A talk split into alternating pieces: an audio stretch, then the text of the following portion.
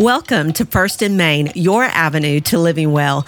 I'm Debs, here with my amazing co-host Lauren, to meet you in the busyness of your everyday life, to pass along some of the insights and wisdom we've gained over the years. Don't try to figure out life alone. We want to connect you to some of the incredible, well-rounded people in our world. They're life coaches, counselors, pastors, physicians, just amazing people who can help you along the way. Each episode, we'll be sharing personal stories, practical help, and timeless principles to help you live at your best. So lean in and let's tackle life together.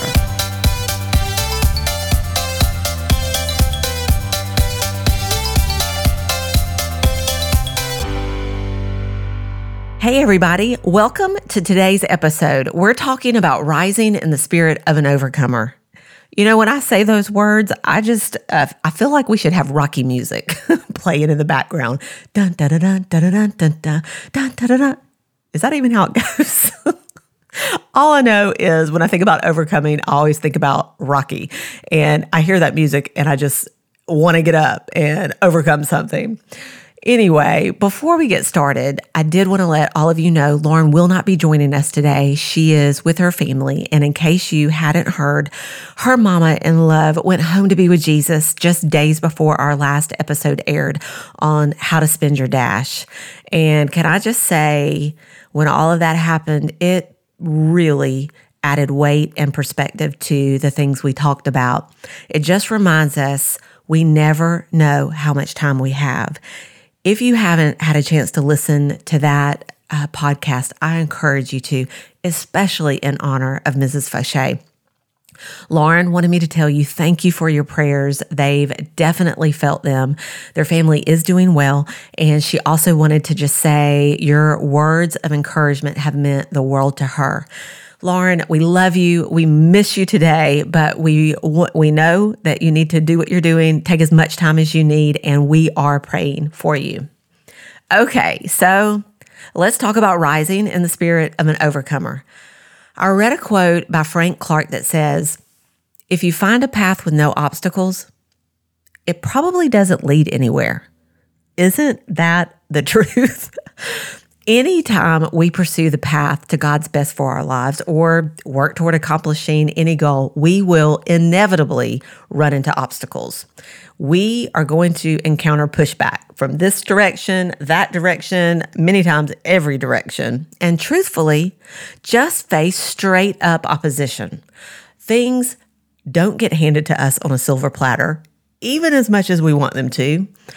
And the reality is, in life, we're going to have times where we feel really overwhelmed by what we need, or at least perceive we need. Whether it's more time, energy, a better attitude, more faith, more discipline, more support, man, I mean, really, whatever it is, it's easy to get discouraged. We doubt, we stumble, we can't see a way through or out.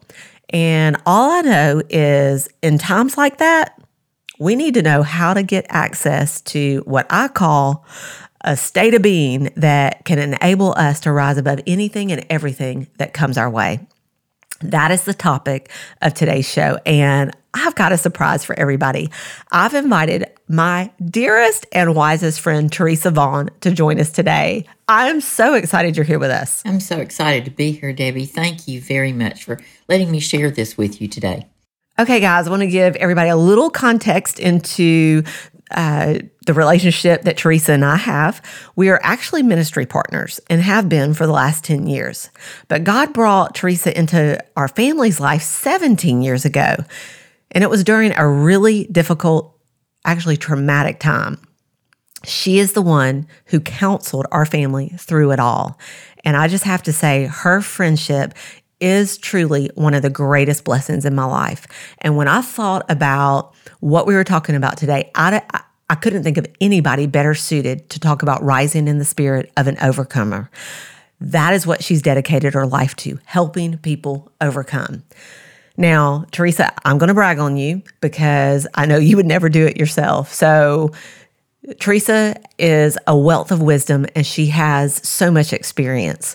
Right now, she is the director of Influencers Care and Counseling, But she also trains ministers and counselors in pastoral care and trauma recovery. She's been in ministry for over 40 years and has been counseling for that long. You know, she's seen everything. Now, she holds a Doctor of Divinity, a Bachelor in Psychology, as well as numerous certifications, and has education in some really specialized areas, such as biblical counseling, couples premarital counseling. She actually counseled Beck and Aaron. Thank you. They're doing so well. Trauma resolution, which is definitely her niche, addiction recovery, and sexual abuse recovery for men and women. Now, a little side note, for those of you that don't know, First on Main is actually a ministry of BDA, which is our nonprofit. Teresa, Bill, and myself started it several years ago. BDA stands for Better Days Ahead, and we just exist to come alongside individuals and groups, even churches, to encourage development and growth. We want to get obstacles out of the way of people that are keeping them from becoming all God has for them. We love what we do, and we've even got some great things coming in the near future, so stay tuned. All right, so let's get back to rising in the spirit of an overcomer. You know, when I first started thinking about having you on today and all the things that we could share, I had a lot of thoughts. I know you did too, but it really got me thinking about the things that I've overcome in my life. And you more than anybody know that it's been a good bit. And I do think that sharing a little bit of our experiences is important so that everybody listening today, you'll understand that we're not talking to you. We are talking and walking this out from a very personal place, a journey of life that has really been about overcoming. Some of the things I've personally had to overcome have included things like sexual abuse, shame, especially from a really sinful past. I've faced insecurities. I've struggled with fears, especially the fear of failure and rejection, speaking. I've had addiction. I've even an eating disorder for more than 12 years. Really challenging to overcome, but by the grace of God, I have. You know, but there's been hardships. I've in our my finances, in my marriage, even in ministry. And not to mention the trauma that Teresa helped our family walk through. But there have been some significant temptation moments, and I definitely wanted to take a minute and mention those because we don't hear a lot about that. But I love Jesus with my whole heart. But there have been moments where everything in my being, my flesh, wanted to go in a direction that I knew unquestionably was not what I was supposed to do. You know, how do we rise in the spirit of an overcomer and defeat those things? There have been battles, and we all face them, that we have to navigate in our mind, our heart, our emotions, our relationships, in life, because the struggle is real. Teresa, I know you've had your own challenges to overcome, and obviously, with more than 40 plus years in trauma counseling under your belt, you've helped countless people overcome unimaginable things. I'm so excited that we get to talk about this together today. Thank you, Debbie. You know, our ministry partnership has been wonderful, but the treasure of our friendship is immeasurable. Oh. You know, I've definitely faced many challenges over my life, including my own childhood experiences of trauma and loss. I've struggled with insecurities and fear as well. As a lifetime introvert, public speaking is still a bit terrifying. Although I've celebrated over 52 years of marriage with the love of my life, we were very young and started out as an Army family. That, of course, brought challenges financially and relationally as we moved around a lot. We have three wonderful kids, but we also suffered a miscarriage. The struggles of our children and grandchildren also bring concerns and challenges, as does experiencing life as older seniors. In traumatic experience encountered by my own family, trying to navigate that first led me to study and train as a counselor. Wow. I didn't know that. Mm-hmm. Over the years, I've had the honor, though, of walking alongside a few thousand people who have faced and overcome obstacles and challenges of every imaginable source, from early death of loved ones, infertility, addictions, marital distress, and every form of abuse. Physical, mental abuse, verbal abuse, emotional, spiritual or religious, and even some of the most heinous experiences we would never even want to imagine. You've probably seen it all. I believe I probably have. There isn't much that surprises me anymore. But, you know, although I've seen so many people come in as victims and survivors of loss, I've had the joy of witnessing most of them walk out with stories of victory and overcoming. And that's actually what keeps me going. It's so good. You know, I know some of you listening today may be thinking, like we have at times, you don't know what all is stacked up against me. Maybe you're going through a tough time and you're trying really hard, but it seems like it's getting you nowhere. I've been there. Yeah. Maybe you're struggling financially, relationally, or physically and feel so overwhelmed you don't know what to do. You know, some of you may even have cried out in times of deep distress, Lord, help, but it seemed God was silent. I've been there. Absolutely. And you know, today, at the way that things are in our society, many of us feel discouraged. We feel very troubled, maybe even feeling more and more frustrated and angry. I'm seeing a lot of this, especially even among young people. But we want you to know today, you're not alone. No, you're not. The reality is we've all had and we're all going to have challenges in life. We're certainly not here today to offer you Sunday school answers or to deny that life is hard. But you know, Debbie, the thing that keeps me going really is the good news. God does have a solution to every challenge. That's not a platitude.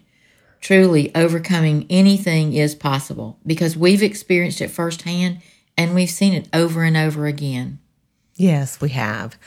So guys, today we want to help you rise in the spirit of an overcomer so you can experience breakthroughs in every area of your life. It is possible. Teresa and I are going to take this podcast and the next to unpack some practical steps we can all take in the midst of our challenges to help us live as overcomers regardless of what life throws our way. Teresa, I know hope is foundational to overcoming. Can you talk about the role of hope, the role that hope has in helping us? Absolutely. You know, as we've said, life is full of twists and turns. It's easy to become despondent. Obstacles and adversities do show up unexpectedly, and we find ourselves out of our comfort zone. Today, I'm not sure there is a comfort zone so with true. All the changes. But one thing, all the experiences we have ourselves experienced and those we've mentioned that you may be dealing with, all of them have something in common. They cause us to feel discouraged and at times even hopeless. People are grasping for something, anything and everything to give them hope because challenges erode our hope and we need hope. It's vital. So how do we access real hope, Debbie? It's a great question. First, we identify what hope is not. Hope is not wishful thinking. It's not a belief in our own abilities, circumstances, or feelings. That would put us on pretty shaky ground. Yeah. And honestly, that's the way the world often views hope. But we want to access a hope that is sure. That means accessing something called biblical hope. Biblical hope is hope in God through Jesus Christ as evidenced in the Scriptures. It's the confident affirmation that God is faithful and that He will accomplish what He has begun. You know, this definition helps us wait patiently and faithfully for God's purposes to be fulfilled. We're going to talk about some of the benefits of that waiting a little later on. Biblical hope teams with faith and believes in the impossible. Yeah, I love that. And I think biblical hope believes in God's faithfulness, but it even extends to believing that God wants good for us. Yes. An expectation of a good outcome Absolutely. On our behalf. Absolutely. I think a lot of people struggle. They believe God's faithful. They don't necessarily believe He's going to be faithful to and them. Good to them. Yes, absolutely. And that is what hope begins to help build in us, is that belief in His true nature of His goodness. Yeah. It's actually what gives us the ability to approach each day with optimism and strength because hope believes we will get through it. Hope remembers the times we did make it through. This is the very essence of rising in the spirit of an overcomer, Debbie. We access biblical hope and we grow it. I love that. Well then, if we're going to access and grow biblical hope so that we can, rise in the spirit of an overcomer, that means we have to look into what the Bible teaches. And it actually has a whole lot to say about being an overcomer and the part that hope plays. Jesus even told us we're going to have problems. True. But we can remain hopeful even so. In John 16:33 in the Amplified Bible, Jesus said, I have told you these things so that in me you may have perfect peace. In the world you have tribulation and distress and suffering. But be courageous, be confident, be undaunted, be filled with joy. I have overcome the world. Jesus said, my conquest is accomplished, my victory abiding. In other words, it remains. Sounds like a good reason to be hopeful. This is why we can have hope. You're right, because he has already overcome. We are assured we will too. Just as we celebrated this past Easter Sunday, he died, was buried, and rose again. Jesus is alive and alive in us today. His resurrection power lives in us through the Holy Spirit when we accept him as our Savior and Lord. Love it. Scripture also says in 1 John 5, for whatever is born of God overcomes the world. And this is the victory that's overcome the world, our faith. Who is the one who overcomes the world? But he who believes that Jesus is the Son of God. If you believe that Jesus is God and you're born of God, by faith you will overcome. This is the good news. It is. I love it. It is. The Greek word most often translated overcomer stems from a word, nike. It's just a word that actually means to carry off or win the victory. Mm. That verb implies a battle when we talk about victory. The Bible teaches us to recognize that the world we live in is a battleground. It's not a playground. Teresa, I don't like the idea of battles. Me either. That kind of sounds like bad news to me. Mm-hmm. But the reality is we have to face it. We have a real enemy. And we're in a war every day, whether we realize it or not. And I know I lived oblivious to that for a long time. And as a result of it, lived a very defeated and oftentimes hopeless type of life. So when we realize that Satan opposes us and really his main objective is to take us down, his one mission is to rob, to kill, and destroy everything we're about. The light kind of comes on, and when we realize we're in a war, we suddenly realize, okay, well, how do I fight in that war? Mm-hmm. Yes. 1 Peter in chapter 5, verse 8 in the Amplified Bible, it says, it calls us to be sober, mm-hmm. to be well-balanced and self-disciplined, to be alert and cautious at all times, because that enemy of yours, the devil, prowls around like a roaring lion, fiercely hungry, seeking someone to devour. That's us. Mm-hmm. And Ephesians 6:12 through 13 reminds us that we're not wrestling with flesh and blood, people, ourselves. We're actually contending, we're not contending with physical opponents, but we're fighting spiritual forces. Mm. And here's the key, we're up against far more than we can ever handle on our own. That's right. There really is a war. But here's the good news. Yeah, give it to me. Christ has given every believer the authority to overcome, and that in him we are overcomers. This truth regarding our identity, Debbie, is so important for us to understand. And Teresa, I think it's really important. I know for years I've heard teaching on identity, mm-hmm. and oftentimes conferences are centered around identity. It is so essential, and yet it seems like there's such a disconnect between mm-hmm. hearing it and grasping it. What do you think hinders that? I think things that we have experienced, past trauma, maybe messages we've been told from our childhood or even adulthood. We all have a tape playing in our head that tries to hinder us from believing the truth of what God says about us. And still believes the things that we've heard or in our own insecurity believed. Got it. But God has some answers. He's told us that he, in Colossians, he tells us that he has disarmed the principalities and powers. You said we can't do it on our own. You're right. So God's done it for us. He disarmed them, those spiritual forces that you mentioned that were raged against us. He's made a bold display and public example of them in triumphing over them and in it through the cross of Jesus. So good.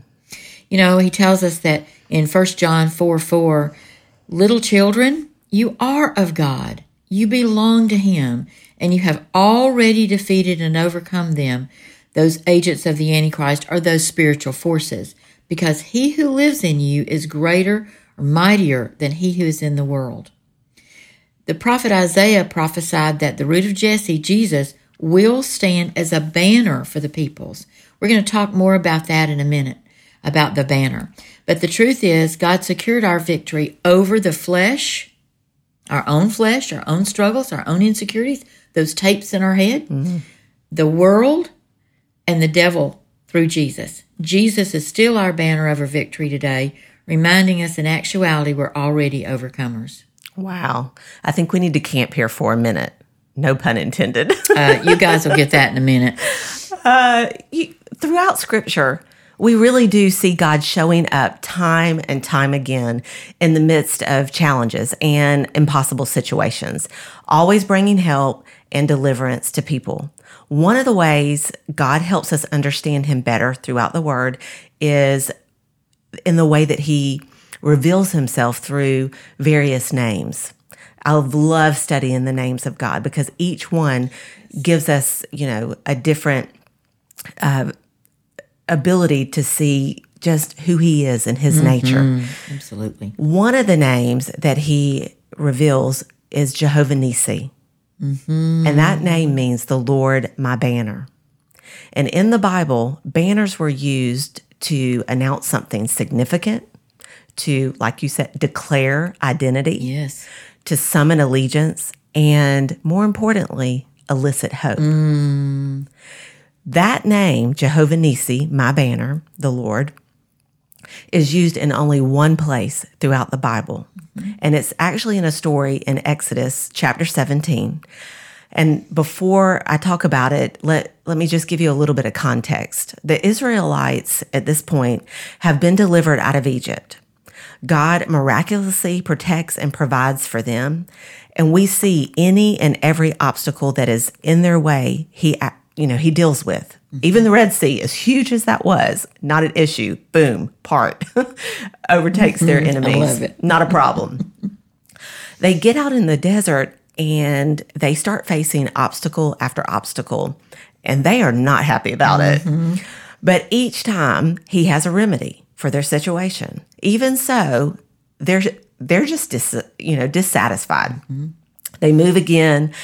They're hungry. They are not satisfied with the manna that God is providing them. They're grumbling about it. And even in the midst of that, God prevails quail for them to eat. They move again. And now at this point in the story have come to a place called Rephidim. They set up camp. There's the pun.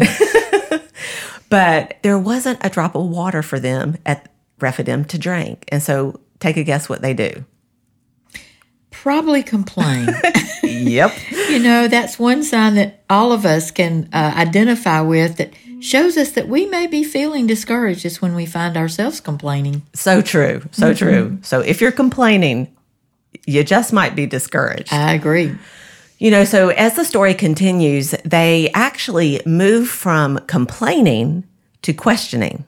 They question God's goodness and even go so far as to ask, is God here with us or not? That sounds very familiar, doesn't it? You know, and they've already seen so much. And I remember when I first started studying the Scriptures and read these stories, God had miraculously provided for me, brought me out of my Egypt, and I just knew he parted my sea and he could do anything. And I remember reading these stories and thinking, how stupid can these people be? You know, like they've just seen this, but let me tell you, 25 years later, I'm like, I'm such an Israelite.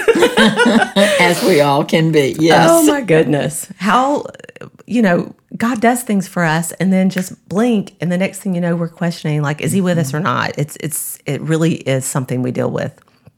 But that doesn't change his character. It doesn't. It doesn't. Mm-hmm. You know, so at this point, Moses goes to God and he is like, what do you want me to do with these people? All they do is complain. And God tells Moses what to do graciously again. He does what he says. They get water that they need. But according to Exodus 17:8, the Bible says, then Amalek and his people come to fight with Israel at Rephidim, where God has just met their need. Wow. You know, the word then there is so important.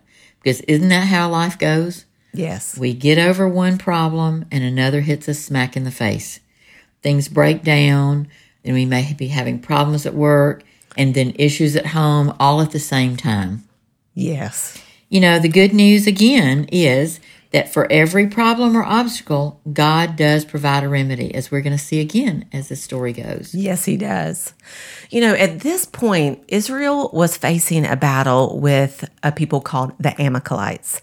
And the Israelites, they were not an experienced army. They were a tribe of herdsmen who had just escaped slavery. And here they are attempting to get to a promised land.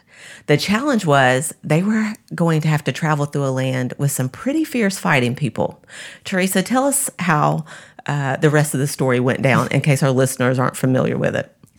You know, Moses, after God had told him what to do, he told Joshua to go fight Amalek, this army, in the valley, while Moses himself, Aaron, his brother, and Hur, his father-in-law, took a stand on top of the hill.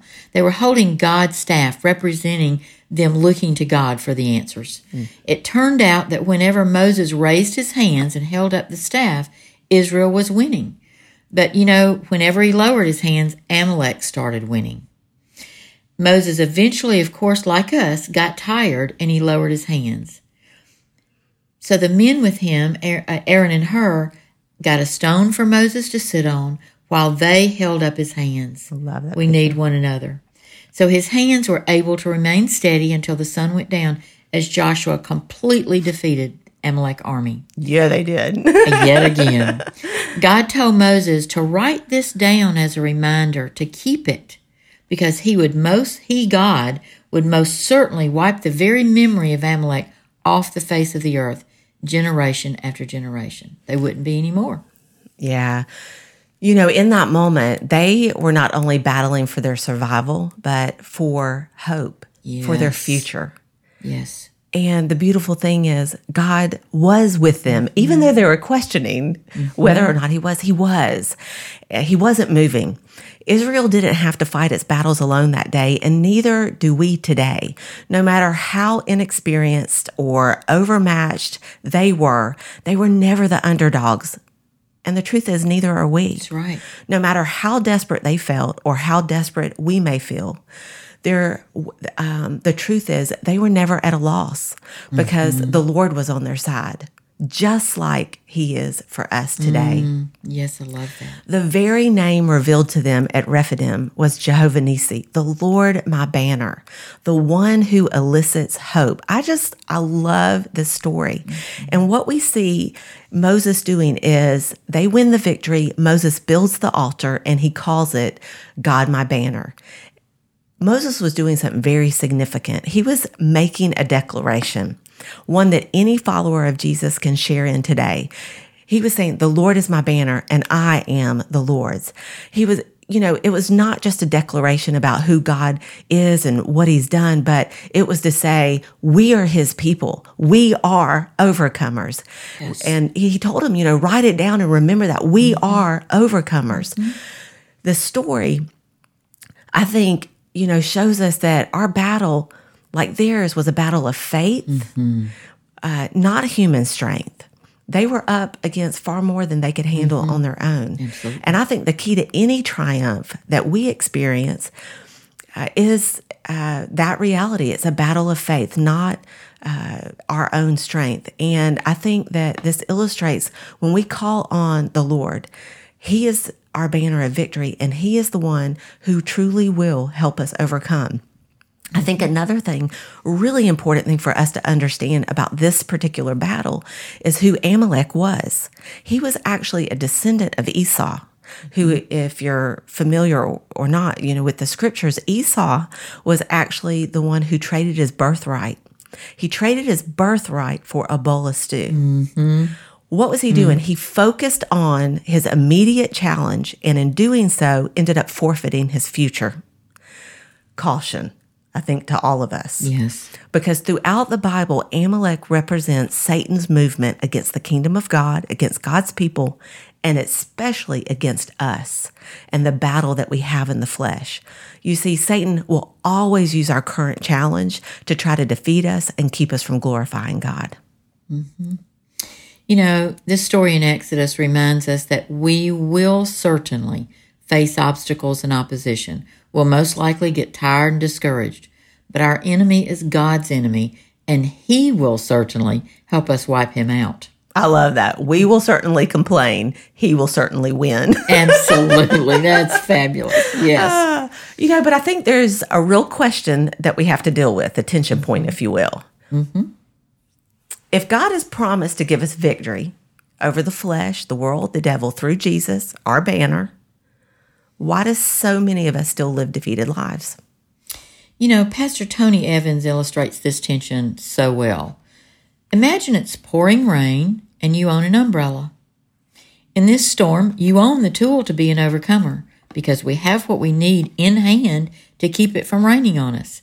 But if we use the umbrella as a cane, we still have what we need to be an overcomer, but we're getting wet because we're not using what we have for the purpose for which it was made. So good. We have the Bible, God's love letter and instruction book, but if it sits on our shelf, Debbie, or is only opened at church, we lose much of its benefit. Yes. You know, another tool that we have salvation. But often our spiritual umbrella is closed. When we have salvation, we certainly have eternal life. But the Greek word sozo that's translated salvation actually means not only to be saved, but to be delivered, to be made whole, to be fully restored. Mm. We may be using our umbrella to save us from hell, but it's able to provide so much more. Today, everything we're talking about is about learning how to open our umbrella or raise our banner so we can stop getting wet or defeated by our circumstances, even when the devil is raining down on us. Yes, we definitely want to open those umbrellas. Think about this. Moses told Joshua, "You go fight in the valley, and I'm going up on the mountain to pray." Two important things are happening in this story. I believe it's such a picture of the balance we all need to find. On one hand, what do we need to do? On the other hand, what is God's part? Often there are two approaches to the way we face challenges. I know I've done it. I've seen so many other people do it. We pray, and we think that's all we're supposed to do. We don't do anything. We just pray. Or we think we can accomplish things totally on our ability, and we leave God out of the equation. The reality is neither of those are going to bring the victory that we want to see. I believe the key to overcoming is finding the balance or resolving the tension we're talking about between what we do with what we have and what we expect God to do for us. Yes. Think about it. What are you facing right now? Are there things you can do in your valley, in your battleground? Joshua had to go fight. You know, he had to do something. Mm-hmm. It would not have just happened with Moses on the mountain. There was both parts.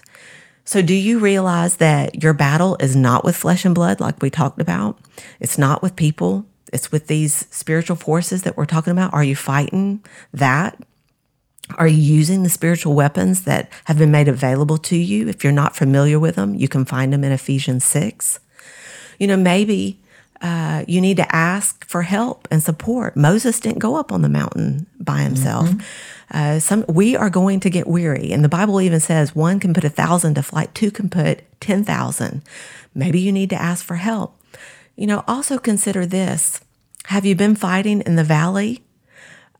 Maybe only, or maybe on the mountaintop only. Maybe you've been fighting in both. Mm-hmm. You know, are you praying? Are you praising? Are you relying on God to do his part? These are great questions. And I really think one of the main takeaways is this. We all get tired and discouraged from time to time. But if we're feeling that, let this be a banner moment or a summons to believe that you can overcome regardless of whatever you're facing. Yes. Remember that faith in Jesus is the most important key. Remember, they were up against more than they can handle on their own. And even with what Joshua was doing in the valley, there was a part they could not do it without their faith and their uplifted hands in belief that God was the one who would help them prevail. It's such an important key to overcoming. And his word is the door, I believe, to accessing the hope we're talking about and growing that hope more and more. Absolutely. That is absolutely the key. You know, before we wrap up, Debbie, I remember a prophetic word the Lord gave you some time ago. I believe that really does confirm what he's saying to us today. Would you share that? Absolutely. Here it is. My people are starving. They are thirsty. They're grasping for whatever, whoever, in order to be filled. Feed my people truth. Solid meat. Don't settle or shrink back from reading my words. They're powerful. They not only satisfy, they cut through any counterfeit or imitation. Discouragement has set in, and you are to share my heart with people. Bring hope. Speak my gospel. It is good news to the afflicted and downcast. It is good news indeed. I am greater than anything and can make all things new again. The people are weary and hurting, but tell them, I am bringing a great time of refreshing. Tell them nothing, absolutely nothing is beyond repair. They only need to listen to my voice. I can teach them, walk with them, and help them. I will fight for them, and I will use my angels to accompany them. Debbie, women are going to rise up and refuse to allow the enemy to steal their families or wreck their homes. They are going to believe beyond impossible situations. Hope will arise. Joy will come, and praise is going to trumpet the airwaves for my name and my glory. And God, I say, so be it. Use this podcast to elicit hope in your people once again. Wow. You know, everyone, I really feel prompted right now to pray for you. Debbie, can we just pray for a moment? Yes, absolutely. Listening? Thank you, Lord, for going before us and giving us this wonderful word of encouragement through Debbie. Holy Spirit, I'm so thankful that you know what we need before we ask it, and even when we don't have words to express our struggles. I thank you, Lord, that you know every listener by name, and you've already prepared the remedy to all our troubles. Yes.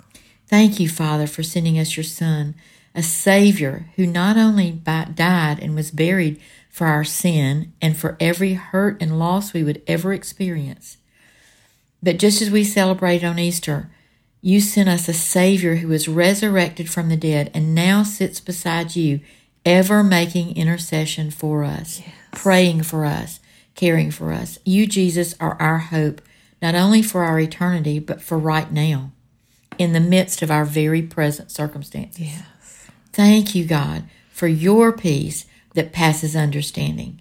It doesn't always make sense for where we find ourselves, but somehow it calms the storms anyway. We love you, Lord, and we praise you. Amen. Amen. You know, Deb, one thing that stood out to me in the word you shared was, the people are weary. Tell them I'm going to bring a great time of refreshing.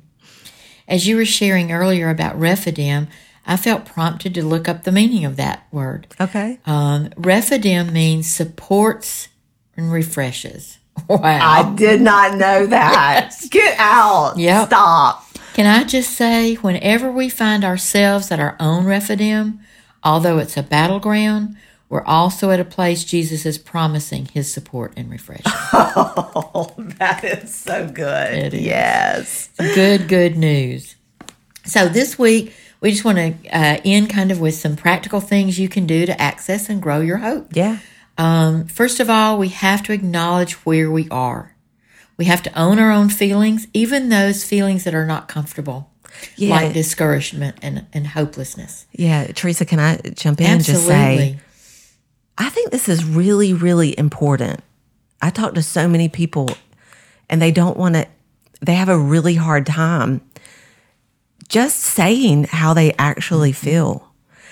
And if I look back and I think about the breakthroughs that I've had and the way that I've overcome, it's really always started with being very honest. Mm-hmm. Mm-hmm. I don't like it. I don't want to do it. I ain't feeling it. I'm mad. This is unfair. I mean, wherever I've been, I'm lost. Yes. I'm broken. It's so important. It is so important. Don't fear being real. Absolutely. It's one of the most powerful things we can do. It really is. Sharing it with someone that we can trust is so important. And, if we've said nothing else today, we've talked about the commonality of our struggle. Yes. That everybody has them. Everybody wrestles with those feelings. So as we are honest with one another, our burdens are lighter. That's what the Lord says to us, is to bear one another's burdens. Another step we can take to grow our hope is to take time to consider these questions we've posed today. Yeah. What can we begin doing with what we already have? Mm. And is there something we want to begin asking God for today? I love that. We want to look up scriptures that will undergird our belief that God loves us and he fights for us.